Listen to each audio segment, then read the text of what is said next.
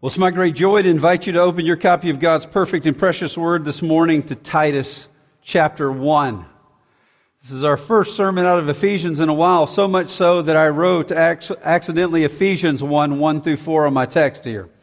Titus chapter 1, verses 1 through 4 this morning. I'm going to look at three sermons in Titus as we set our minds upon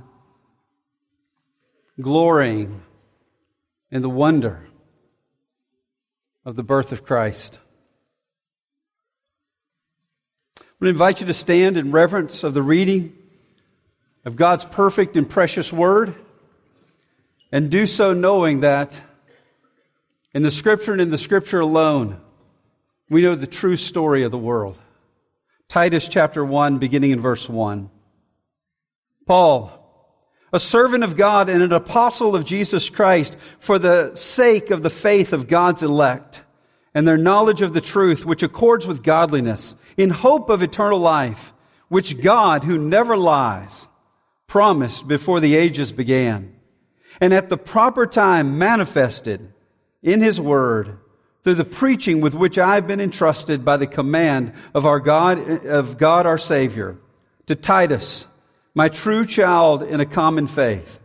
Grace and peace from God the Father and Christ Jesus, our Savior. Let's pray.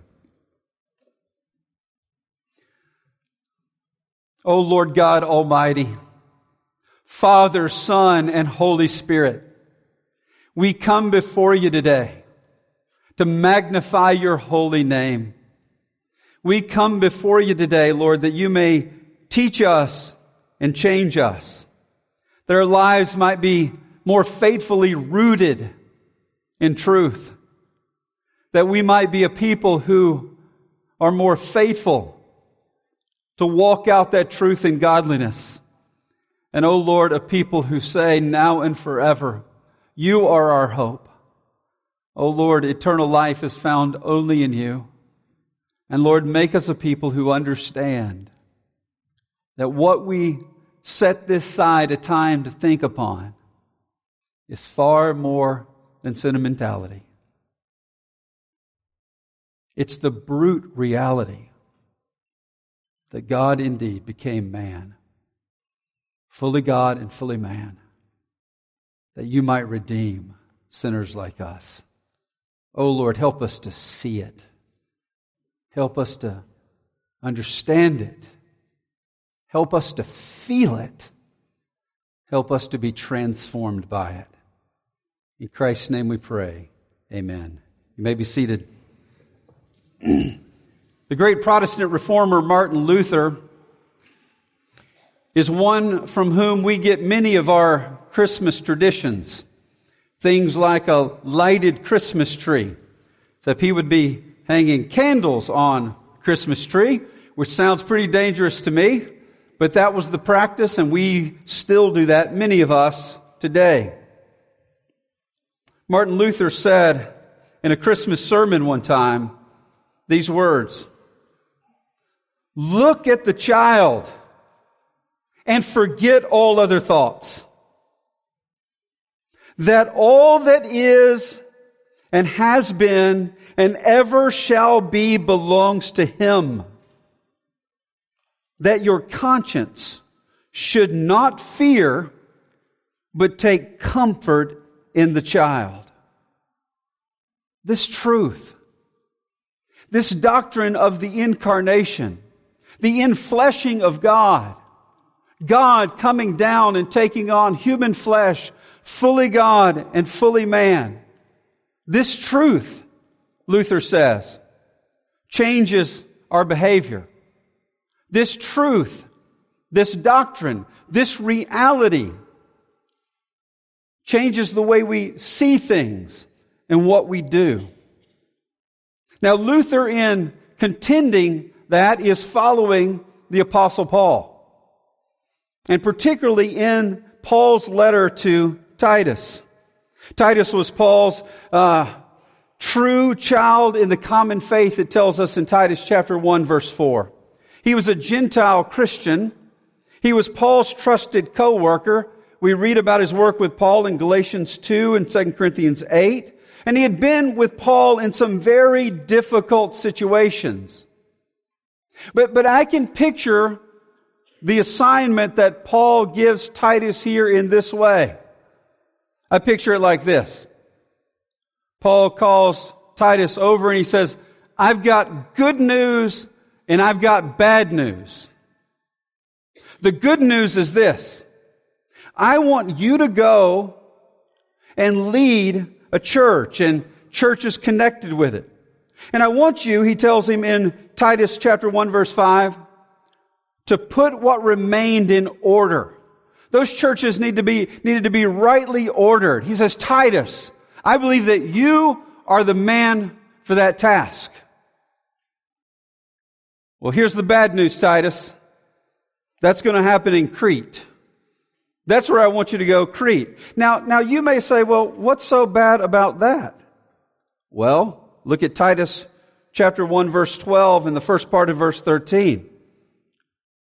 One of the Cretans, a prophet of their own said, Cretans are always liars, evil beasts, and lazy gluttons. Now that's Paul quoting a Cretan about Cretans. But then Paul adds his own commentary in the first part of verse 13. This testimony is true. So Titus, here's the good news. I want you to set in order this church and the church is connected to us, but it's going to be in Crete. It's going to be in the midst of those who say about themselves they are liars, evil beasts, and gluttons. And that testimony, Titus, is true.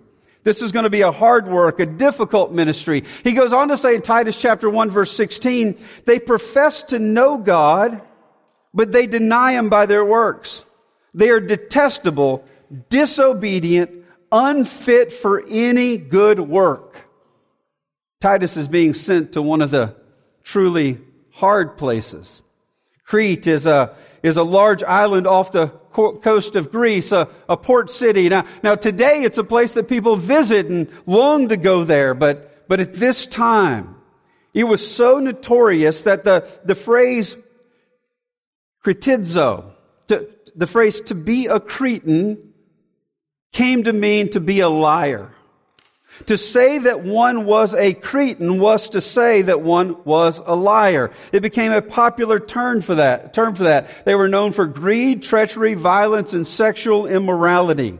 This is where T- Titus is to go. And in three chapters here, only 46 verses, Paul charges him in chapter one.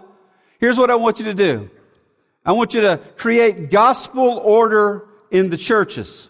I want you to order them faithfully and rightly, and he gives them some instructions on how to do that. In chapter 2, he says, I want you to, to create gospel order in relationships, that these Christians would know how to relate not only to one another, but to others. And in chapter 3, he extends that out to gospel order as Christians relate to others in the world.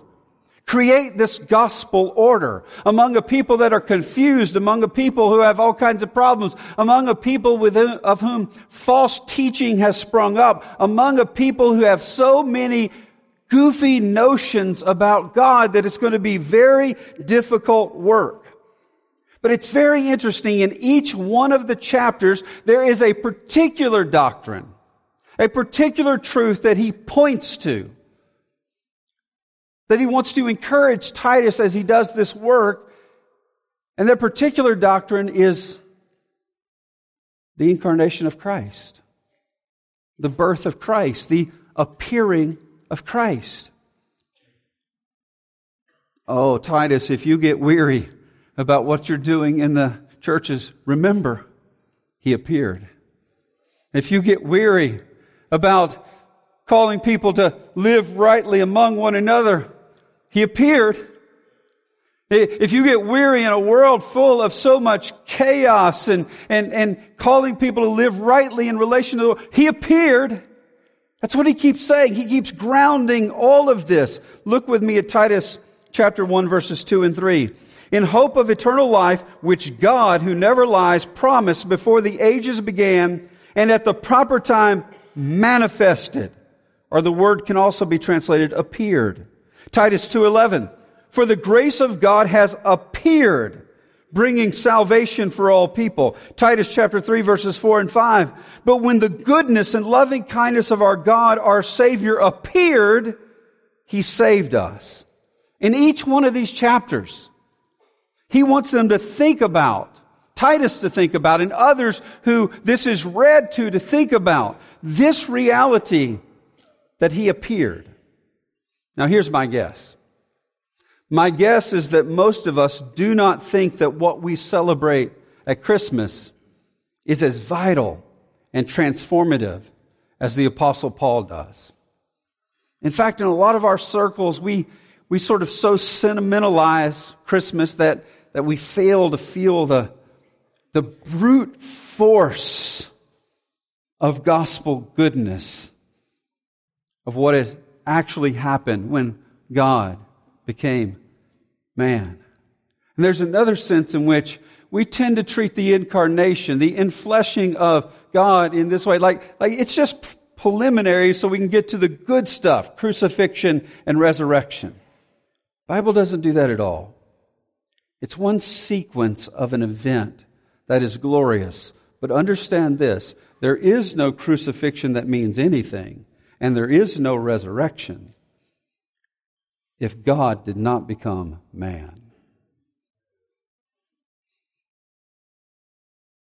You see, Paul understands that setting your mind upon this truth and really understanding it, taking it within your heart and mind, changes you. It transforms you in powerful ways, in ways that we need to be reminded of in ways that allow us to look at our lives in the flesh and understand that they are full of meaning and purpose. First of all, I want us to see in the first two verses of Titus the theme. This is the theme of the whole letter, and it's this truth transforms. Look with me at verse 1. First of all, he points to his call, his, his authority by which he comes, and, and he clarifies it is, it is not from me. I have a derived authority for the one who has called me and put me in position. He says, Paul, a servant of God, or literally a bond servant, or sometimes translated slave. Paul, a, a bond servant of God, a, a slave of God. Now, Paul follows the normal custom of letters of his day where you, you, you, delineate the writer, the reader, and you give a greeting. But Paul always fills that sort of structure full of theological truth.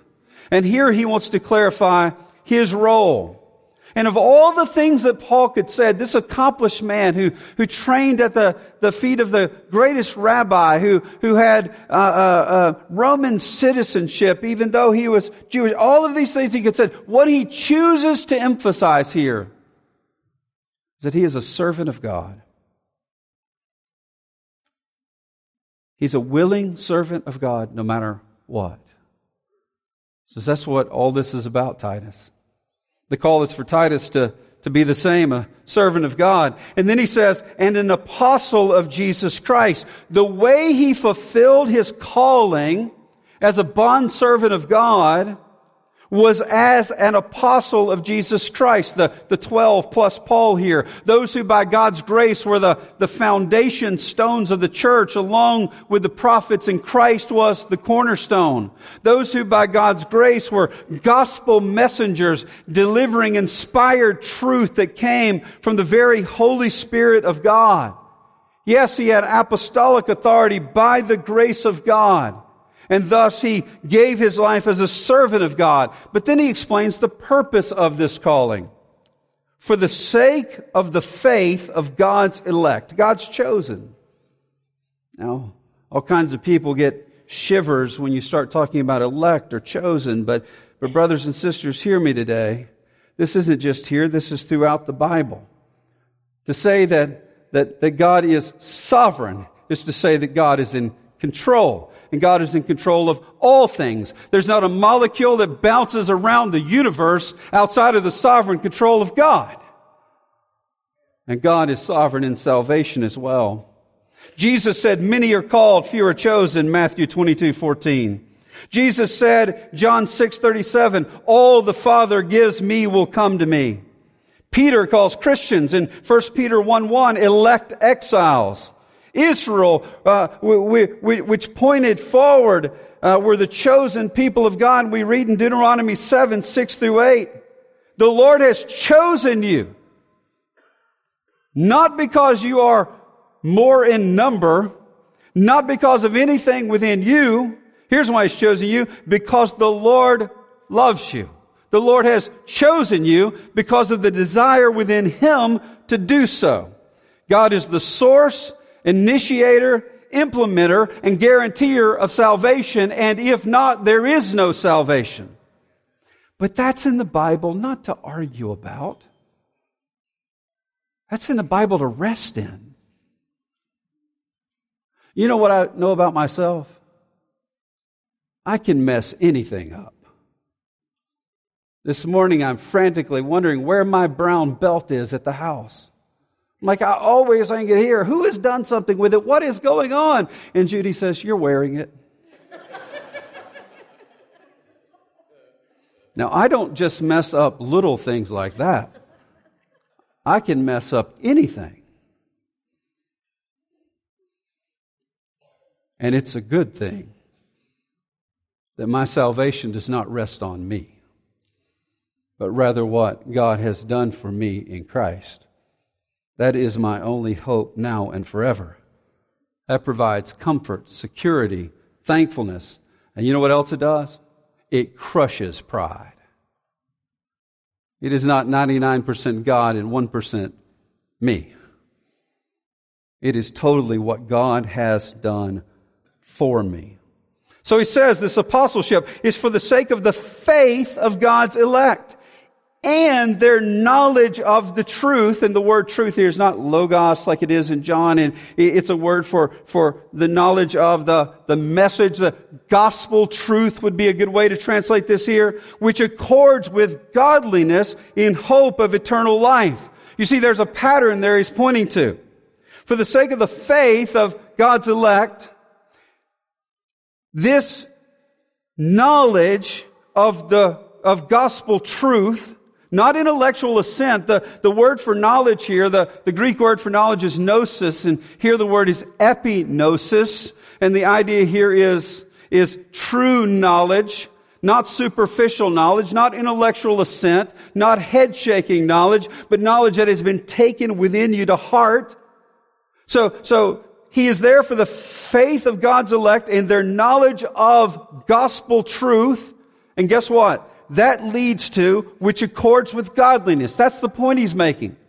Belief changes behavior. Truth transforms. Not truth abstracted from you, but truth embraced within your heart and mind and soul. It changes who you are. It accords with godliness. And one who has faith by God's grace grows in knowledge of that God and His grace Therefore, growing in godliness is one, verse 2, the first part, in hope of eternal life. That produces hope. The degree that you push aside godliness, you don't care about the knowledge of God, you walk by sight and not by faith, your hope shrinks.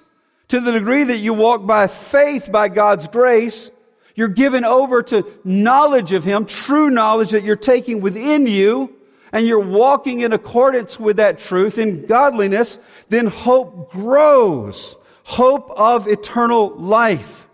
Eternal, the, the, the quantity, the, the forever hope and life, the quality of it. It only comes with Christ in you. This is the theme of the letter.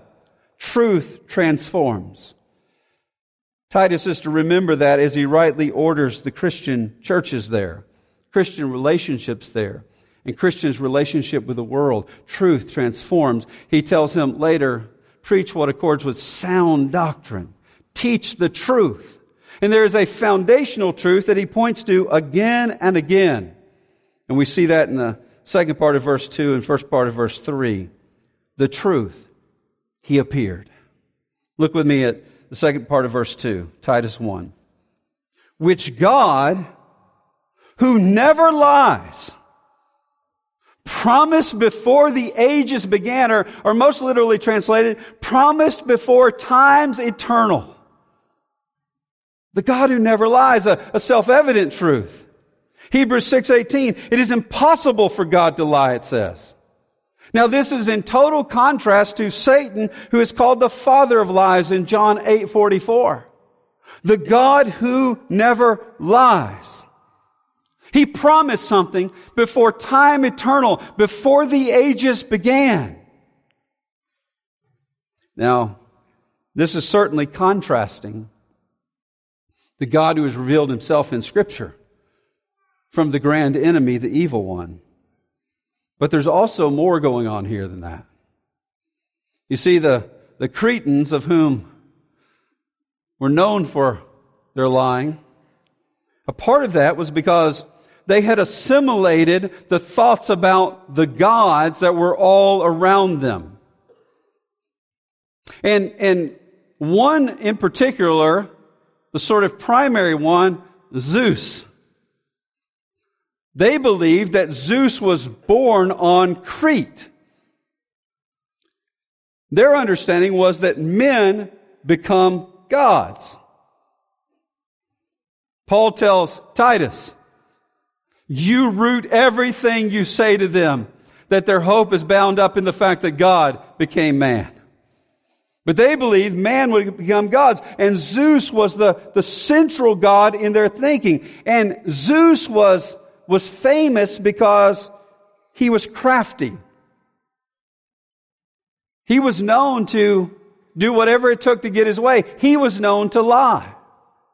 He was known for sexual immorality. The idea that Zeus up in the heavens would, would cause it to be cloudy around because he would seduce others. He would even take the form of a husband to, to, to seduce a woman. And, and he was revered because he was so crafty, he could always get what he wanted. He could always accomplish what he wanted. Now, before you think, oh, well, that's, I mean, trusting and lying and deceit, well, brothers and sisters, I, I can't tell you how many people today are like, oh, we don't need a good person in office. We need a old roughhousing kind of son of a gun who'll just do whatever it takes. We're still like that. So their idea was look. And so they lived it out themselves. It, it was the power that they looked to. This God, look how he can get whatever he wants in his power. And they, they are to, to be told by Titus the good news that the God of the scripture is nothing like Zeus or any of the other so-called gods. No, this is not the man who became God and took his baggage up to the heavens. This is the God who became man. And though he was man, he was also fully God and he was without sin. And his chief characteristics are faithfulness and truth. This is the one you look to. No, you don't try to emulate the craftiness. Zeus sounds a lot like the evil one himself. You don't emulate the craftiness to use your power to try to get what you want and appease yourself. No, you look to the God who has come down for you, who has come not to be served, but to serve and to give his life as a ransom for many. Oh, this promise is not an afterthought in history. This problem, this promise was before times eternal. This promise is rooted in eternity past. And then look with me at the first part of verse 3 and at the proper time. Oh, before the world began, time's eternal. But now in history, there's a particular moment that's described as the proper time. And at the proper time, manifested in His Word, His gospel word. Manifested. The word can be translated uh, to make visible, to make known to be brought to light or appeared. You see, the language here in the proper time is a lot like Galatians 4 4. But when the fullness of time had come, God sent forth his son, born of a woman, born under the law. so that we might receive adoption as sons. Great English Baptist preacher Charles Haddon Spurgeon said, The great clock of the universe keeps perfect time. At the proper time, he appeared.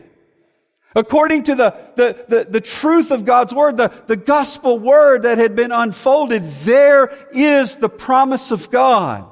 He is manifested. He is here. There is the light of the world. There is the one who has appeared. You see, the coming of Christ in history, in the incarnation, in the infleshing of the very Son of God is the fulfillment of God's promise to eternal life. I love the way New Testament scholar Donald Guthrie, Guthrie explains it. Linked with this eternal view of God's purposes is the appointed time of the bringing of His Word to light. That is, at the incarnation. The words here are reminiscent of the opening of John's gospel, or consider the words of Martin Luther. God manifested this faith and godliness at the proper time. That is, at the time of the coming of Christ, who was sent to manifest his word. He appeared. The fulfillment of the promise. The very first gospel promise that a seed will be born of woman who will crush the head of the serpent.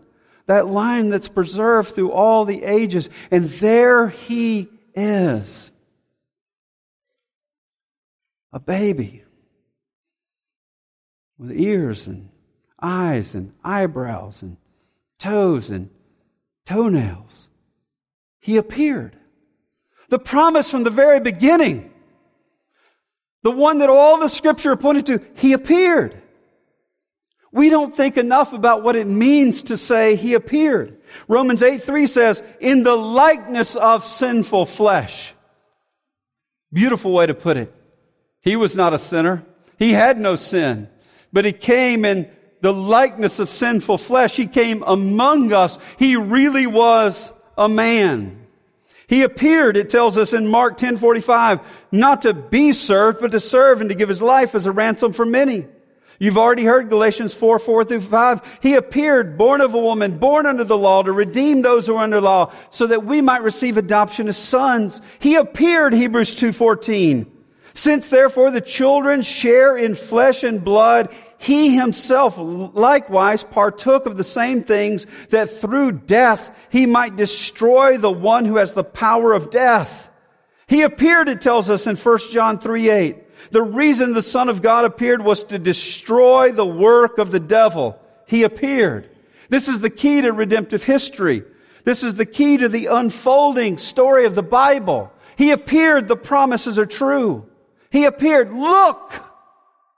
and see the truth that transforms. The gospel story is only true because God the Son came and he appeared and he was born and he was a baby in a manger who was God in flesh. He appeared.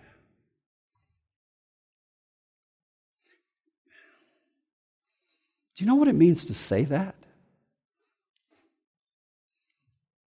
We, we, we try so many ways to make ourselves feel better, to, to get over things, and, and so often what we use is, is so superficial.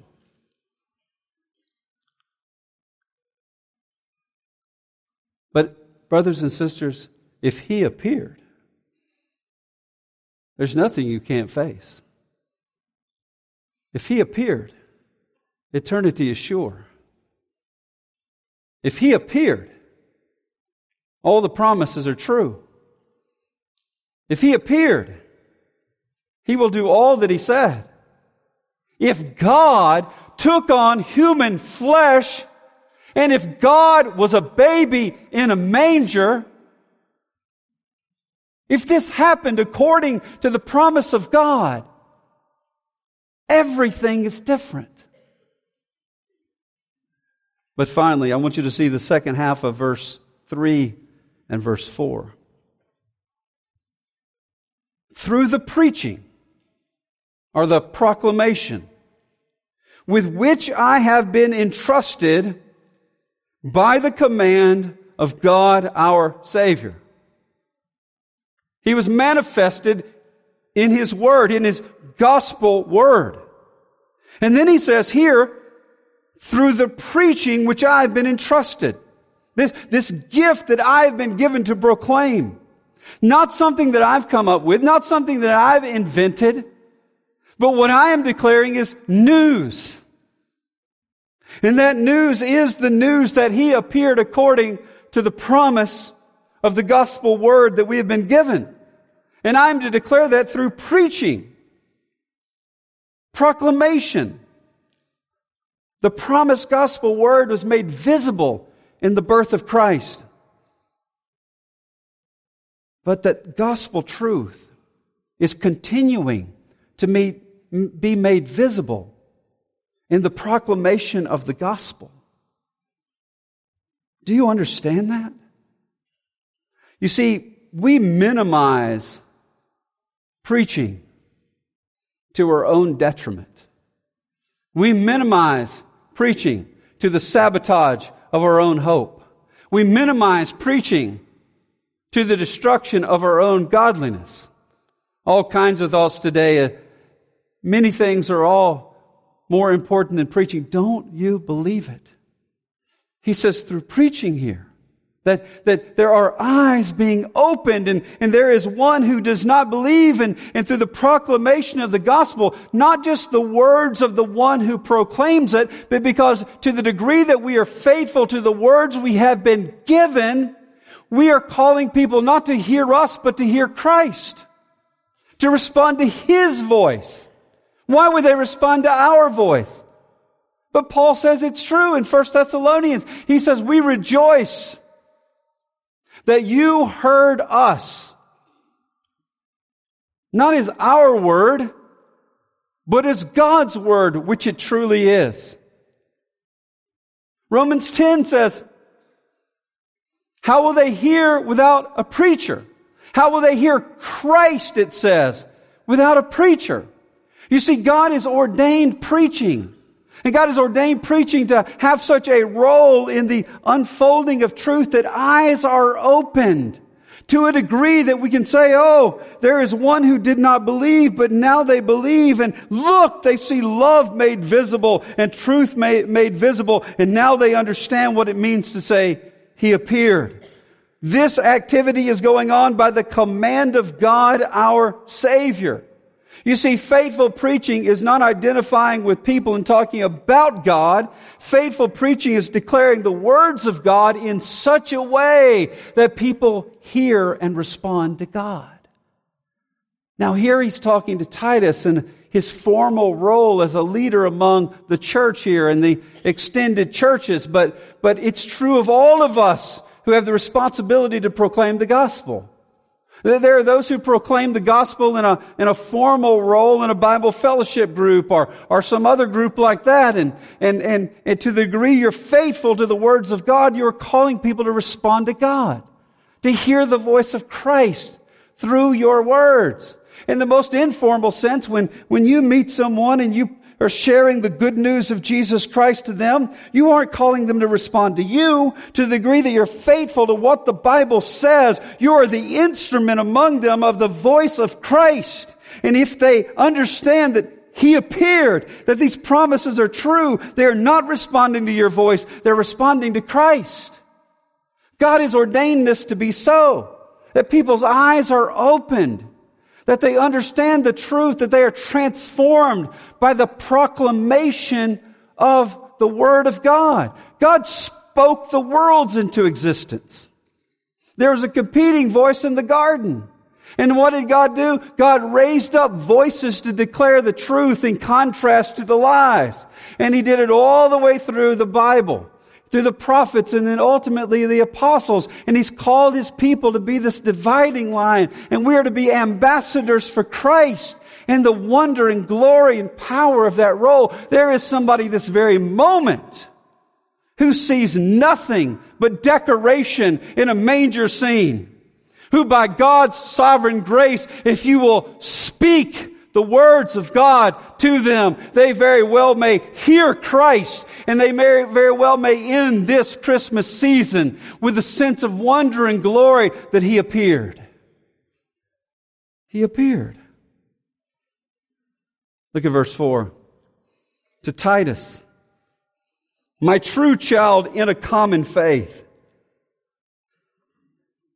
the faith we all share as well Jew and Gentile, rich and poor, educated and uneducated. The common faith, this message that we have that has been entrusted to us. And then notice the key words grace and peace from God the Father and Christ Jesus our Savior. This common faith comes to us by grace. It brings peace with God and peace with men. It comes to us from God the Father and Christ Jesus, who is our Savior. You know, I don't know about you, but um, a lot of times I'm I'm pretty busy, and actually, for me, in this sort of December period, I'm a little slower. Things are a little more quiet, and I'm not nearly as busy. And I've grown in my life to long for that slowing down. And God uses it in my life in powerful ways. You know, a lot of the extended celebration of Christmas is, is misguided, but at the very heart of it, all we're doing is setting aside a time to think upon one of the most important truths in the history of the world. And you know, one of the things we do in my home is we have a little nativity calendar. We read through the story, and each day we add a little bit to it, and we do it every year. And so my children mouth the words as I read it to them because they know the whole thing by heart because they do it year after year after year. And doing that has a transformative power in my own life. I think about, I cannot help but to think about what it is we are reading and why we are reading it.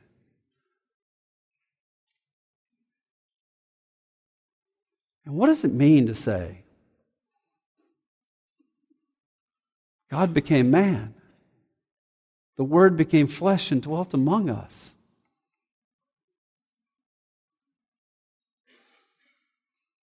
So I love a little quieter time that reorients me, recharges me as I think about the fact that He appeared.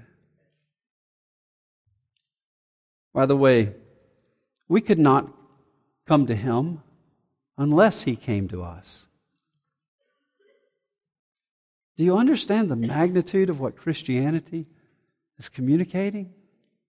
There's no ladder that we climb to God. God came to us.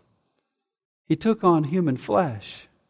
He lived a perfect life that we could have never lived. He gave his life for us. He was crucified, not for his own sins, for he had none, and he was resurrected. But we could not have come to him unless he came to us. And in his appearing, truth and love are made visible. And our life in the flesh, we must understand it matters. Because he took on flesh for us. We're not just gritting our teeth and waiting to the good stuff one day and a new heaven and a new earth. No. This life matters. Matters here and now. We want His joy. We want the hope to, to, to come out of us. He appeared. No matter what happens, if you say to yourself with, with a sense of understanding, and you actually believe that God took on human flesh for us, oh, in the face of the difficulty, yes, but He appeared. He appeared. Be transformed by that truth. Understand that because of that truth, the promises are yes, and proclaim that truth to yourself. and to others. Oh, what an open door this time is. As you walk around and there's manger scenes everywhere and there's all kinds of these, what an open door it is for you to say, You do know He appeared. Tell the story. This truth transforms. And we're not doing anything new. I was reading a Christmas sermon by John Chrysostom, who was known as the Golden Tongue Preacher. And it's a sermon that he preached in 386. Pretty good ways ago. 386. Here's what he says. Since therefore all rejoice at the nativity, I too desire to rejoice. I too wish to share the choral dance, to celebrate the festival. But I take my part, not plucking the harp, not shaking the Thessalian staff, not with the music of the pipes, nor holding a torch, but holding in my arms the cradle of Christ. For this is all my hope. This is my life. This is my salvation. This is my pipe. This is my harp. And bearing it I come and having from its power received the gift of speech, I too with the angels sing, glory to God in the highest, and with the shepherds, and on earth peace to men of good will. Brothers and sisters, he appeared. Let's pray. Lord, I thank you so much for your perfect and precious word. I thank you, Lord, for the way You teach us that your work was before the foundation of the world. That your work extends into eternity future and that your work is summed up and bound up in Christ. And oh Lord, when he appeared, people came. When he appeared, heaven rejoiced. And Lord, I thank you for the way you own the preach word to open eyes, to make truth and love visible, to see that the one who was in the manger is God in flesh, the one whom is the yes and amen to every promise. Oh Lord, help us to see it and help us to say it to ourselves and to all around us. Help us to enjoy this time of year. But Lord, help us to do so knowing that all of our hope is bound up in that glorious truth that He appeared. We pray these things in Christ's name and for His sake. Amen.